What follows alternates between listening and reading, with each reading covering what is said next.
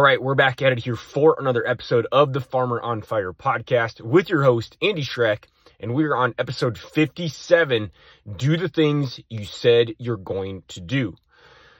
So, I recently had a appointment um, with a um, just some business that I was dealing uh, dealing with, and so here's what's crazy about just society and just how important it is to do the things you said you're going to do. Now, inside this appointment, you know, we had this all set up to um, do our business. And so it was roughly about 35, 40 minute drive to go over to this place and do the business.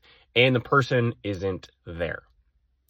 Right. So make the phone call, you know, and, uh, no answer. So ultimately, you know, just had to, uh, go, you know, go back home, right? And, and, uh, continue on the day. Now, here's the thing about doing what you said you're going to do. Now, first of all, guys, I'm not perfect. Like, this isn't about, you know, patting myself on the shoulder, literally to just bring to perspective inside of our lives because it made me realize how important it is to do the things we said we're going to do. Because here's the reality now, this could be with your kids, it could be with your spouse, it could be inside a business. But when you are on the other side of making promises or saying something and the other person doesn't follow through, like there's this distrust. There's this lack of belief in the other person. Because when that person says something and you take and believe it, right? You have your mind in your mind. You are following what the other person is saying. And when they don't follow through, you begin to not trust this person.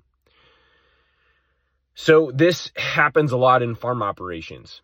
Whether you believe this or not, most of the next generation coming back to the family farm is met with all of these promises, right? These promises that one day you're going to take the operation over, but yet there's never anything specific around how that is going to happen.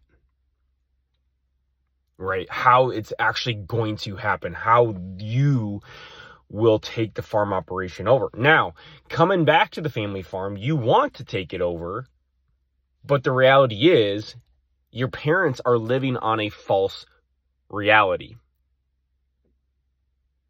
Like this is just the hard truth. And the sad reality is is that they don't even realize they're doing it.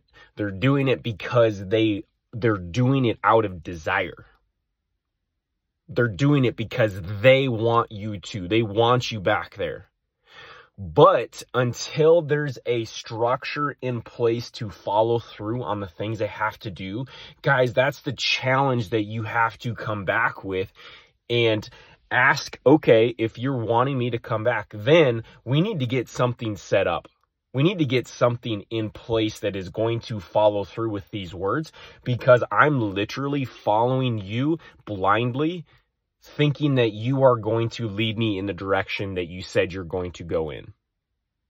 And we're making years of decisions and commitment based off of something that may not even happen. May not even happen. I had two guys I worked for, two farmers, where I'll never forget that one year I was working on his equipment and was really taking over a lot of the op- you know, not of the operation, but a lot of the maintenance of the operation. An older guy, you know, um, in his upper 70s looking to retire. But I'll never forget that winter making the comment. He said, Hey, you know, next year there's going to be more of a reimbursement than just labor. There's more coming and I need like at that time I was trying to build my farm operation and trying to grow my operation. And so I took that and I believed it and I started to walk down this path to put my hope in another man who never would follow through with it. He never brought it up again. Now, I looked at that as a massive lesson. What I wish I would have done is go back and say, hey, you know, your words, yeah, they, they really are shit. like, let's be real. Like, that's not in, in integrity. And that tells you about that person. Doesn't mean they are a bad person, but it means that what they are telling you, you can't believe. And how many other people in society today are, are just in your farm, in, you're surrounded by with that you have to not believe everything somebody says. You have to follow their actions. It's easy to follow and believe what somebody says. It's harder to witness their actions. And you're going to notice, my friend, you're going to have to separate yourself from a lot of these people. It's required, though, if you want to be successful if you want to live in integrity, if you want to not just live in hope, but you want to live in truth. When you identify the people in your life who are out of integrity and don't do the things they said they're going to do, you will notice a massive, massive shift in your energy. You will begin to recognize and call people out on their bullshit. You may not even have to call them out on their bullshit. You'll put somebody in a position where they know they backtrack on the things that they said they were going to do because they've realized, they've recognized that they were full of shit the entire time. And the truth is, is that they were just using you to get what they want and they don't think you're going to find, you're going to figure it out. Get as far away from those people. And this is like, this cross checked me because I recognize that I was the one putting up with this bullshit and living on these false promises instead of just walking away.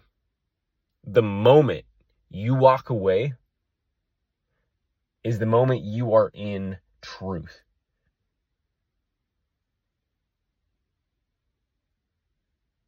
Because when you're in truth and you recognize what's going on, you'll begin to operate in a completely different way.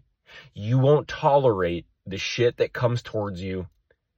And you'll begin to build a better business, a better family, a better future because you no longer attach yourself to the false promises. And you're going to begin to have to collide with people. It's required though, and you will get massive, massive results by this. Why? Because you no longer are a victim. You stand up. You go to war. You, you fight for what's right, not for what's comfortable, what's for what's right.